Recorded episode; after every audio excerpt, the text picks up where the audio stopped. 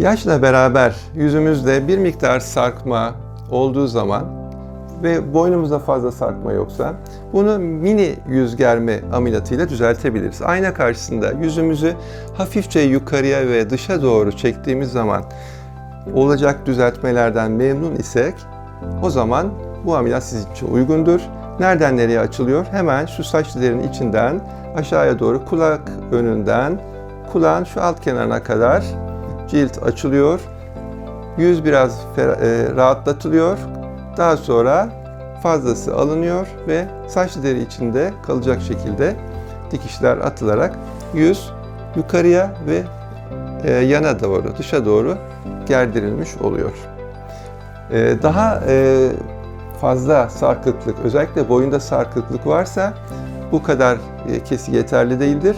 Kulak arkasına doğru, saçlı derinin içine doğru bu kesinin devam ettirilmesi ve tam yüz germe ameliyatı yapılması gerekir.